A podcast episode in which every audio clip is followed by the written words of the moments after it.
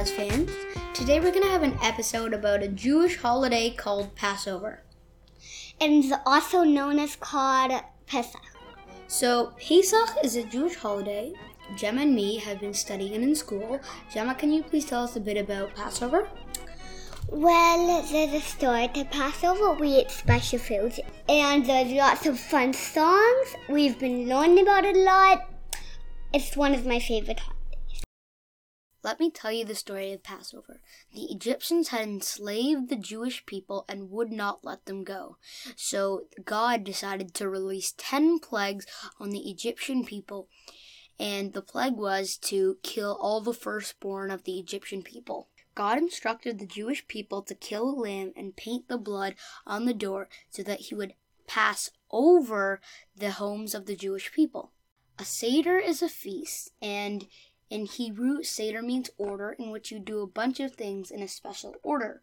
For example, you drink wine, and you tell the Passover story, and you eat symbolic foods.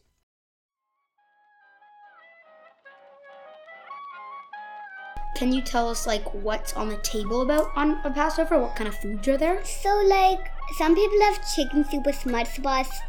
We have matzah. We have a Seder plate. So, lots of yummy food.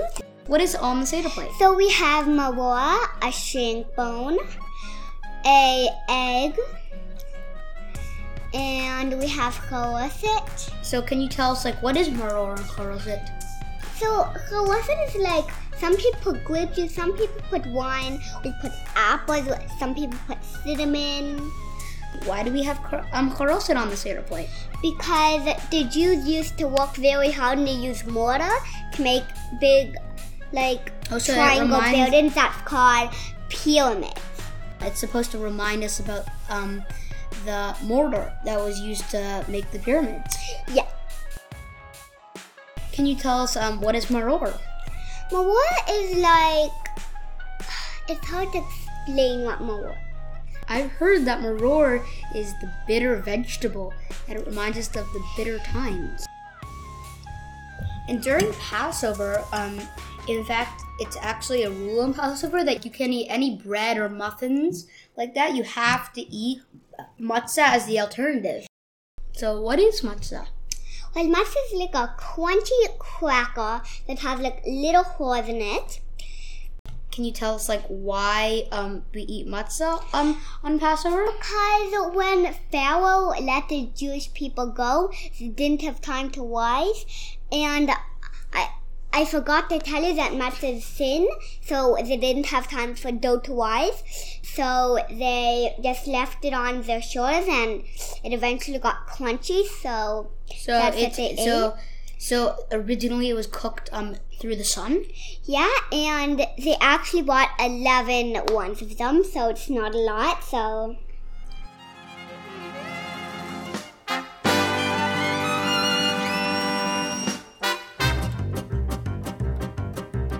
So today, guys, you're gonna be tasting matzah and matzo ball soup.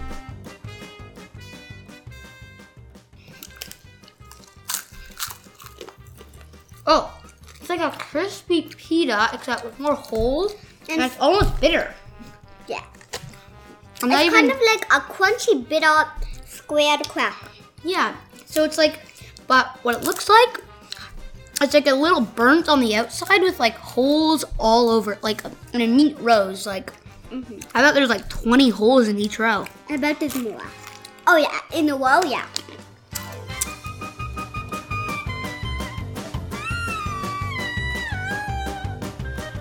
All right, let's try the soup now. Wow, it's so big I have to cut it into pieces. And like, it's nice and airy and um, n- non-dense. Like, want to yeah. explain any, Jim? So, I'm what explaining like? what the soup looks like. So, the soup looks like regular chicken soup, and the matzo balls look like look like round balls that's kind of like like beigeish, and it has um dark brown seeds. Let's talk about like what matzo balls are made of. Um, matzo balls are made of, of like ground up matzah, like eggs, and you make the um, the matzah mix, and then you make them into balls, and then you boil them in the water for about half an hour, and then it tastes really good. Mm-hmm. Do you think these are better than noodles? They, I like them both at the same amount because they are both super duper good. All right, so I think that's it for today, and thank you for listening, and we'll pro- try to make new episodes as soon as possible. This episode features three different klezmer tracks.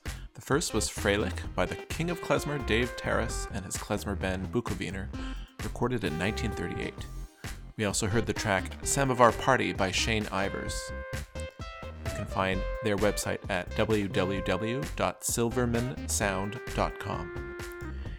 And finally, a very special thanks to Paul Libman for giving us permission to use his track Joy to the World from the album Oi to the World, A Klezmer Christmas by his band the Klezmonauts. You can learn more about the album and buy it online from oi to the world dot com.